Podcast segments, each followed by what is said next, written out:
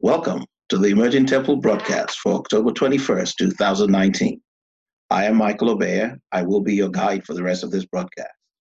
At Emerging Temple, we seek to analyze current events within the context of God's plan for mankind, a plan in which He intends, at the end of time, to establish a government here on earth with which some of us will be called to rule with Him. Okay, before I go any further, I want to encourage you once more to like our page, to subscribe to our channel, and to share our videos with your family and friends. Also, I would like to ask you to go to patreon.com where you will be able to support us by looking for our handle, Emerging Temple. Okay? All right. Um, today is Monday, October 21st, like I told you, and we have something that's been trending and I would like to talk about, and that's the question about the Trinity. Does the scripture tell us that there are three persons that make one God? Is there God the Son, God the, is there God the Father, God the Son, and God the Holy Ghost as three distinct persons making one God? Or is there God who is Father, who is Son, and who is Holy Ghost? Before we go any further into this topic, I'd like to let you know where I stand on this. Now, this is a critical topic that a lot of ministers, a lot of Christians, they kind of avoid this topic because anyone that holds the contrary view is close to being declared a heretic. It's like, it's almost like something that Jesus Christ himself said, and you're holding an alternate view or something. But the truth is, Jesus never used the word Trinity, neither did anyone in Scripture. And nothing that he said or any of the apostles have said would give a guaranteed certainty that they were referring to three distinct persons. Um, so let's look through scripture and see what scripture actually says, remembering that in certain things that have to do with faith, just knowing it by reading will not satisfy many. So at the end of this broadcast, there is no certainty on my part that I would have convinced many, but today should be a kind of marker for you to use as a day of remembrance in that it is the day that you began to get scriptural backing and um, spiritual conviction from someone else that there isn't a trinity, but that there is one God who is Father, who is Son, and who is the Holy Ghost. Before we go any further, let's look at the alternate perspective and let's listen to what some people who believe in Trinity, where they stand, so it's fair so that they can speak for themselves, okay? And later on, I will share some scriptures that I think can be read and connoted to support the idea of the Trinity. So why don't we just take a look at this video here, okay?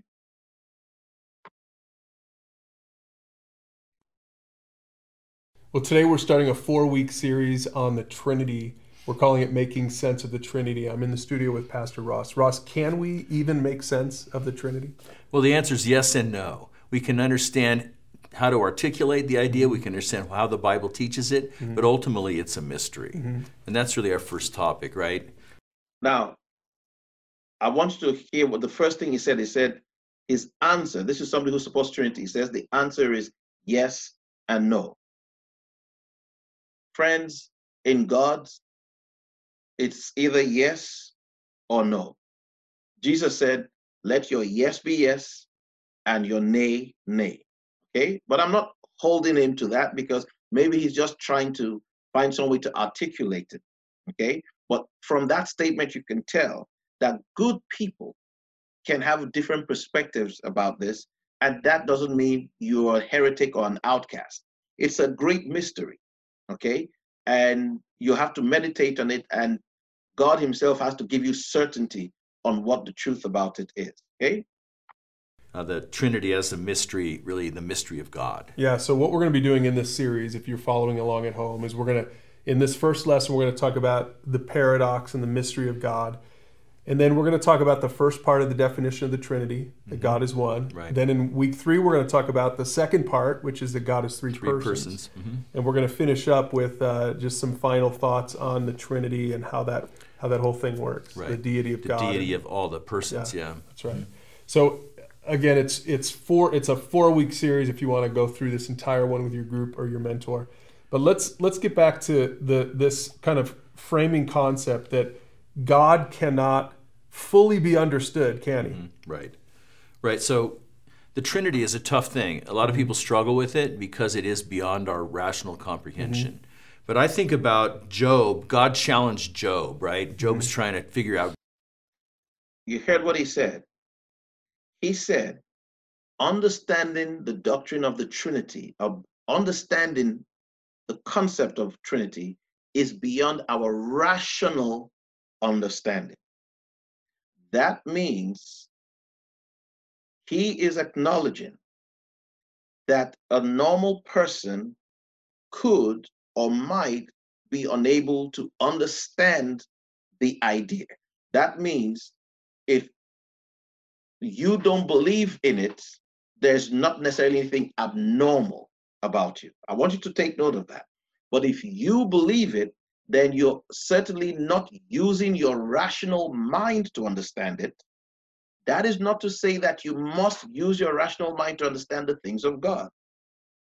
You need to use your spiritual mind to discern the things of God. The question is if you believe in the Trinity, or you do not believe in the Trinity, have you used your spiritual mind to discern what you do believe?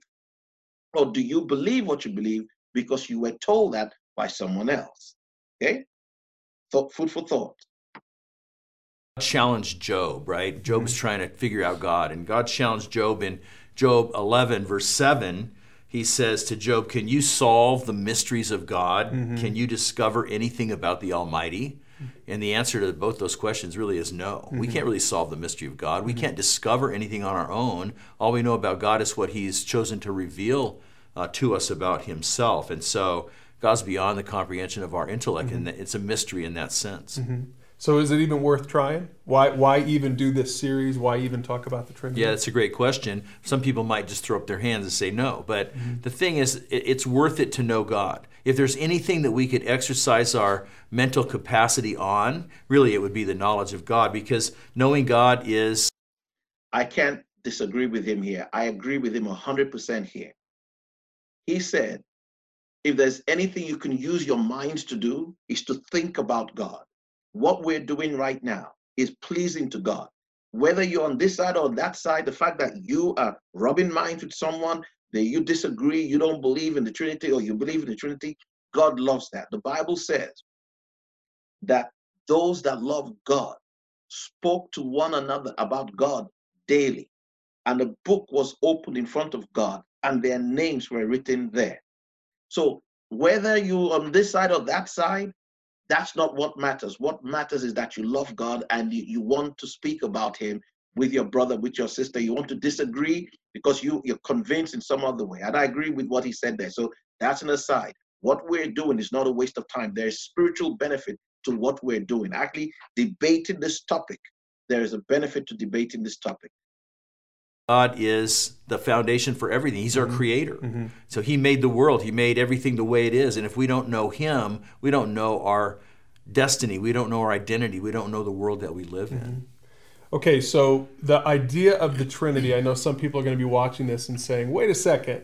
I know that the tr- you can't even find Trinity in the Bible. I look in my concordance at the back of my Bible and I can't find the concept of the Trinity in there at all. So clearly, this whole thing is a farce. We're making it up. This is some conspiracy from the Christians for 2,000 years. Right, right. There's a, the, the, word Trinity is not found in the Bible. There's no proof text.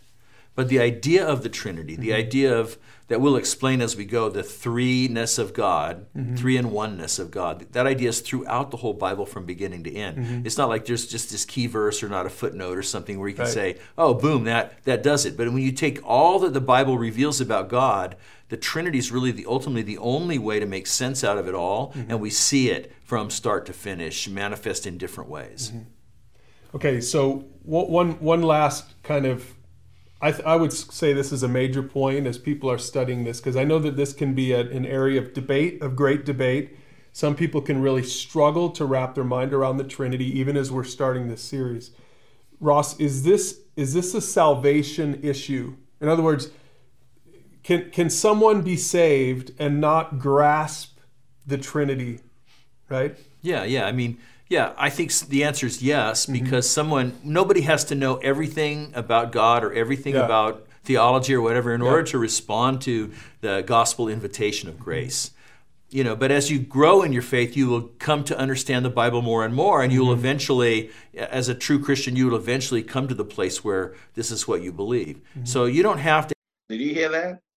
He started off by saying the guy asked him a question. Says, does someone have to believe in the Trinity to be a Christian, to be saved? He says, no, no, no, no, no, no, no. He said, but if you're a Christian and you're saved, eventually you will have to come to believe in the Trinity. Okay. Now there's a problem with that. Okay. And when I begin to analyze this, I will let you know what the main problem with that is. Okay. Let's go on. Mm-hmm. So you don't have to have it all down first in order to, to have a defining moment of faith. Now, I would say that this, this, it would be hard for me to say that someone is a Christian if they understood the Trinity and denied it. Hmm. That's good. Okay, so uh, what would you say to the person who's who's starting in on this series and they're saying, um, I don't I don't really I don't really buy the concept of for whatever reason maybe maybe doctrinal teaching some other church that they were a part of I don't really buy the concept of the Trinity. What what words would you have for them as we start this series? Yeah, I just say stick with us because what we're really going to do in the in the, in the next three um, uh, videos is we're going to really define it and show how it is biblical. And so ultimately, if you're committed to the Bible, or if you believe at least initially that the Bible has some truth, or it really is the, mm-hmm. the way to understand God, then you're going to see that even though it's hard for us to grasp it rationally, that the Trinity still makes sense in that in that way, that it is the biblical teaching. Okay, okay, all right. So let's let's deal with this now. According to this guy, if you're a believer, even if you begin by not believing the Trinity, at some point you will become a believer in the Trinity. If you don't, then you're not really a believer. Okay? So, by his definition, he goes on to say if you understand the concept or the idea of the Trinity, you know what, what people are trying to say about it, what people like he teach about it, and you still reject it, you rejected Christ. You, he doubts your salvation. So he would doubt my salvation because he believes something that is not explicitly stated in the Word of God, which he says is not explicitly stated, if I reject what he thinks about it, I'm not saved. Well, the truth is, I don't care what he thinks about my salvation, to be honest. And for those of you who probably know me personally, you know that's true. I don't care about that. But I do care about those of you out there who want to get to know better. And I want to give you the opportunity of both sides because this is what I found. When I got to know and understand that God is Father, He also is the Son, and he also is the Holy Ghost. My relationship with him became more personal. That's what happened with me. So that I want you to understand that there is something about getting to get a direct understanding that God is Father, Son, Holy Ghost. He is not three persons. One um, pedestrian or profane way to look at it would be to say, here is a man He's the president of a country. He's a father of someone, and he is a husband of another person. What is he? Is he a father? Is he a husband? Or he's a brother to somebody. Whatever he is, brother, father, um, um, husband, he's still the president. Okay? He's still the president. All right? Now, let's take things chronologically. Do you know that the concept of Trinity as a biblical Christian belief did not exist until the year 325 AD? This was 300 years after Jesus had ascended up into heaven. What I just said to you is a fact. Now, how do you confirm whether what I said is a fact? You go and you research something called the Nicene Council, N I C E A N Council, C O U N C I L, Nicene Council of 325 AD, led by Roman Emperor Constantine. And there they wanted to come up with one religion for the empire. And they had to come up with what they believed and did not believe. And one of the things that they argued over was whether they would believe in God being one person with three offices or three manifestations, or God being three persons in one office. Well, they chose the latter. And that went with the Roman church, and remember, there was no Catholic church at this time. The Catholic church doesn't come into existence until 1054 AD. All right. So the what today you call the Orthodox Church, the Orthodox Christian churches of Ethiopia, Russia, um, um, Egypt, Antioch, Syria, etc. All these churches and Rome, the, the Orthodox Church of Rome, were all one church up until 1054 even though they broke up at 1054, they still keep this doctrine from 325 AD.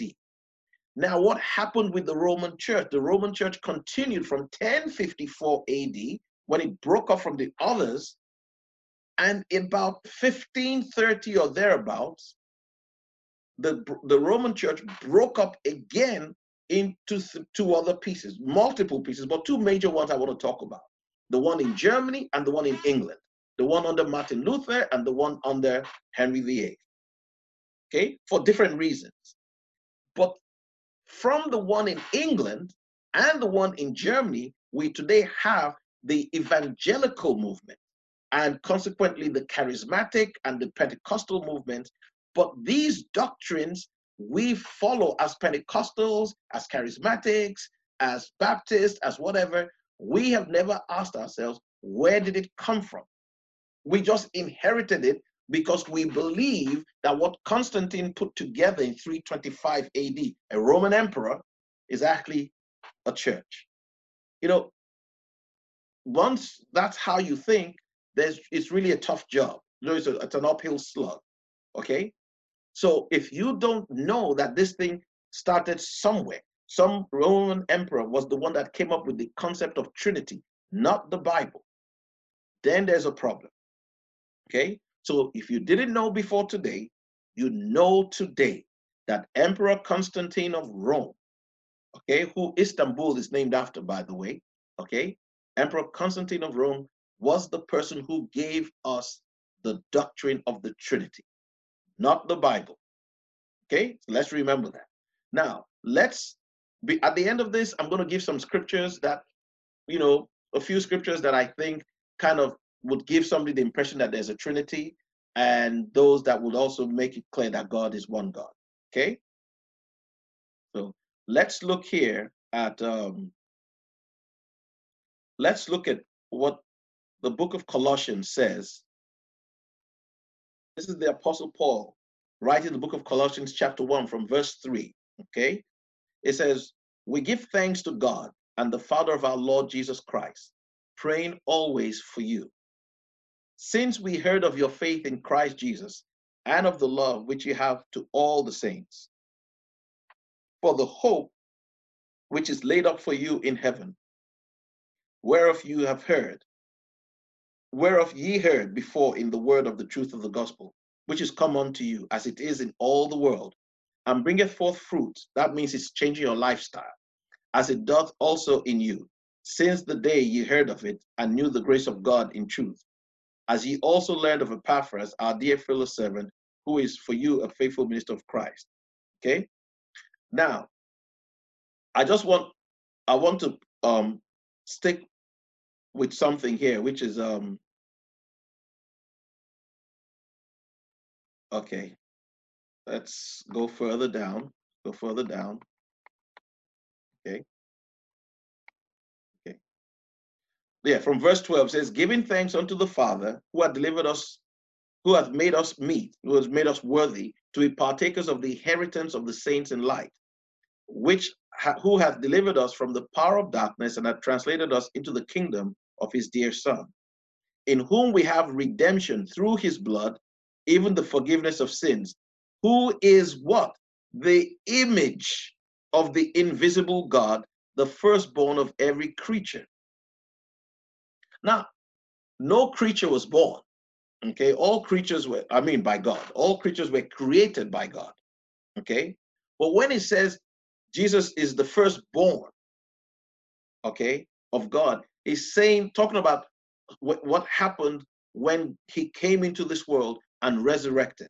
But the key thing we want to, it's not that, what we want to concentrate on is this thing where it says he's the image of the invisible God. What does this mean? Okay, let me come out of this, okay, for a second. What does this mean when he says he's the image of the invisible God? The Bible says God dwells in light, whom no man has seen nor can see. The Bible also tells us that one of Jesus' disciples, a man called Philip, when Jesus was trying to teach him this thing and teach the others, he was confused and said, Oh, my master, this is confusing. Just show us the Father, and that will be enough for me.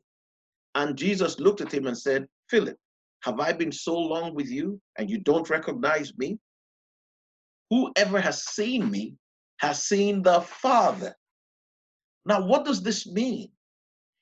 This simply means that when God the Father wants to interact with you and I, the only way you and I can know we have seen him is when we see his son. In other words, the manifestation of God the Father is the Son of God. I'll say that again. The manifestation of the Father is the Son.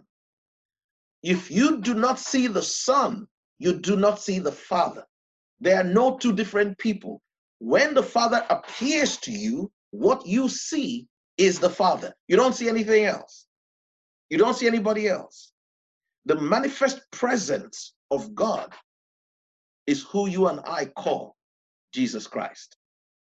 The Bible says, In him dwelleth the fullness of the Godhead bodily. Didn't say he's a part of the Godhead. No, the Godhead is in him.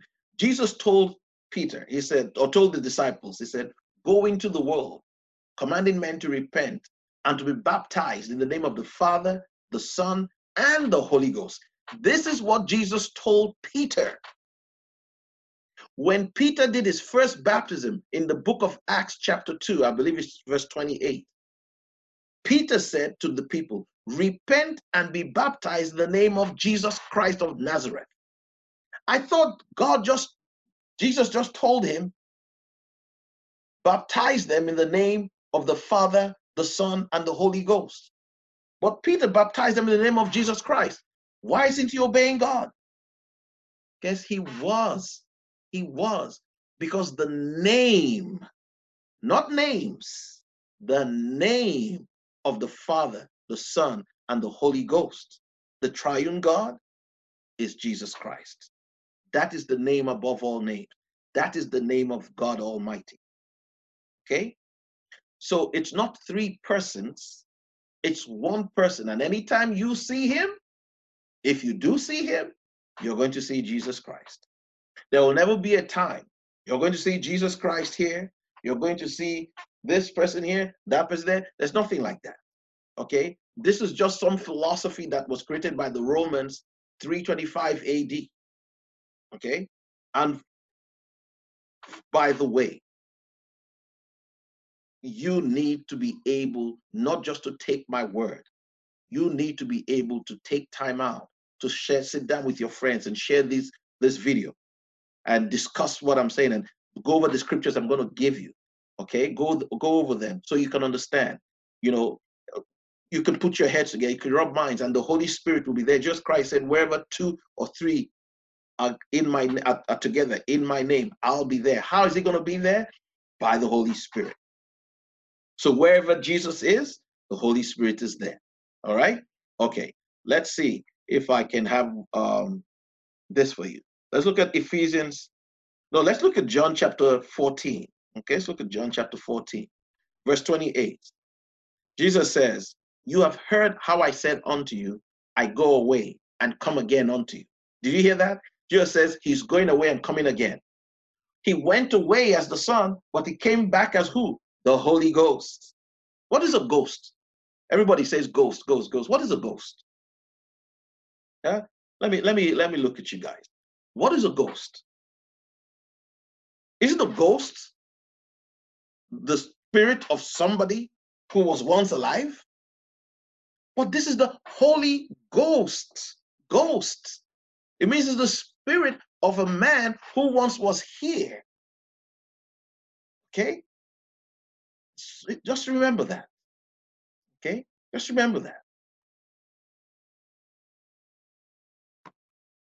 So, verse 28, Jesus says, You have heard how I said unto you, I go away and come again unto you. If you loved me, you would rejoice, because I said, I go unto the Father. For my Father is greater than I. Now, when you read that, you go like, Mike, Jesus just said his father is greater than he. How can he be the how can he be the same person? Okay, now listen. Moses asked God if he could see God. And God told Moses, said, Look, the day you see my face, you will die. Do you remember that? Okay. Somewhere in the book of Exodus, I think we spoke about this last week. It talked about how God used to speak with Moses as a friend, face to face. So, which one is it? Did Moses talk with God face to face or he did not? Okay. All right. So, when Moses saw God face to face, the person he spoke with was who? Let me hear it Jesus Christ. Why? Because that is when God steps down to a lower frequency so you can comprehend him. If he doesn't do that, he is completely incomprehensible to you and you can never have a relationship with him. That is why Jesus says, without him, you can have no relationship with God. Because for you to have a relationship with God, God has to come. I mean, think about you're talking about somebody who's everywhere at the same time. We're, we're talking about somebody who's not even in time. How do you relate with a person like that? He has to give you the grace to be able to comprehend him. And that of him that you do comprehend is what we call Jesus Christ. Okay? Who proceeds from the Father. But the Father in totality is greater than the Son. The Son is that aspect of God that He brings forth for you and I to be able to communicate with Him by. I said, No man cometh unto the Father except by me. What do you think He's talking about? You want to try to get with God without Christ? Mission impossible. It's never going to happen. Friends, we need to meditate more and more on this Jesus Christ and who he is, the mystery of this man and what he has done for us. Okay? It's unbelievable. I mean, if we understood what Jesus done for us, we wouldn't even go to work. We'll spend every day just talking about him. I'm serious. We will just spend all every day, morning, noon, and night. We'll fall asleep, we'll wake up, we'll say, okay, where did we end? And we'll continue. That's what Jesus is. Once you think about him, what he is, what he has done for us. That's why it says, even though he was God, remember in the book of, I think, Philippians, I believe, it said, even though he was God, he considered equality with God not something that people could comprehend. So he made himself of no reputation, humbling himself even to the death of the cross, making himself just like you and I, just so we can have a relationship with him. That's love. That's love. Huh?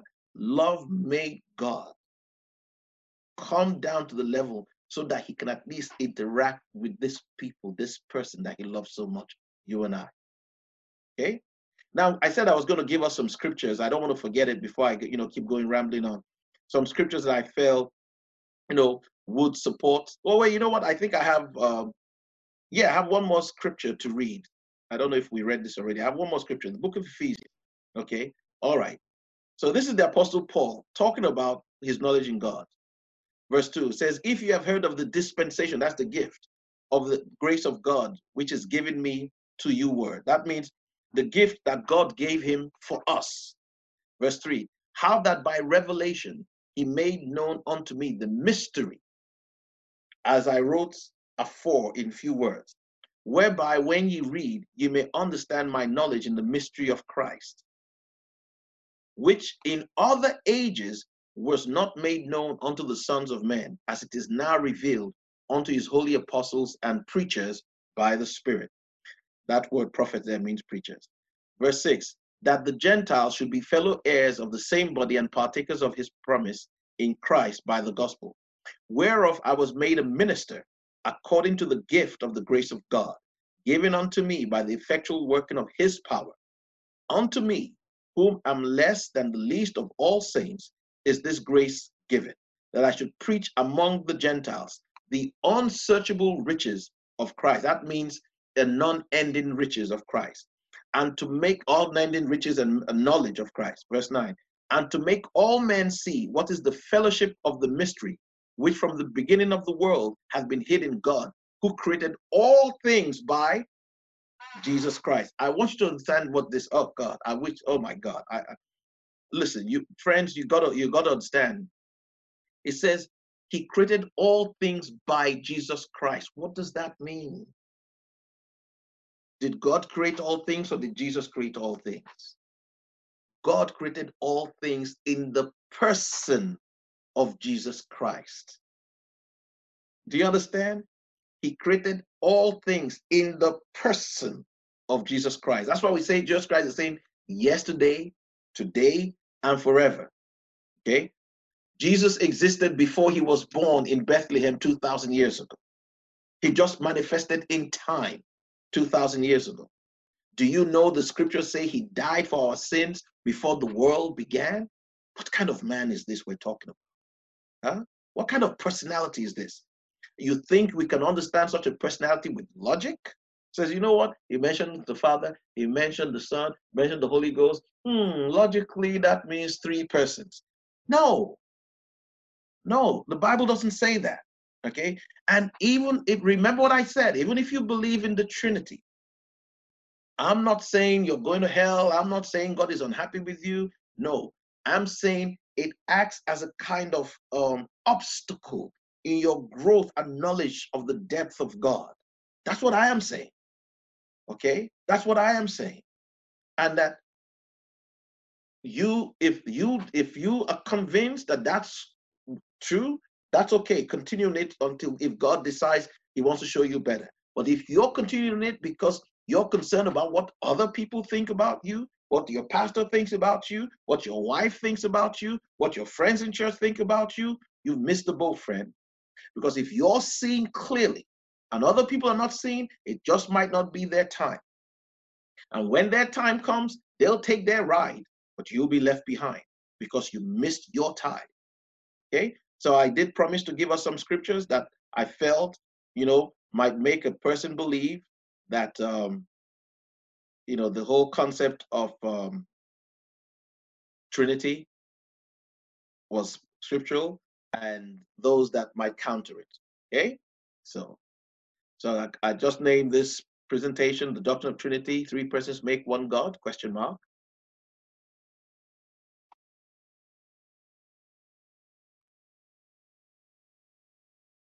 Okay, so scriptures that seem to support the concept of the idea of Trinity.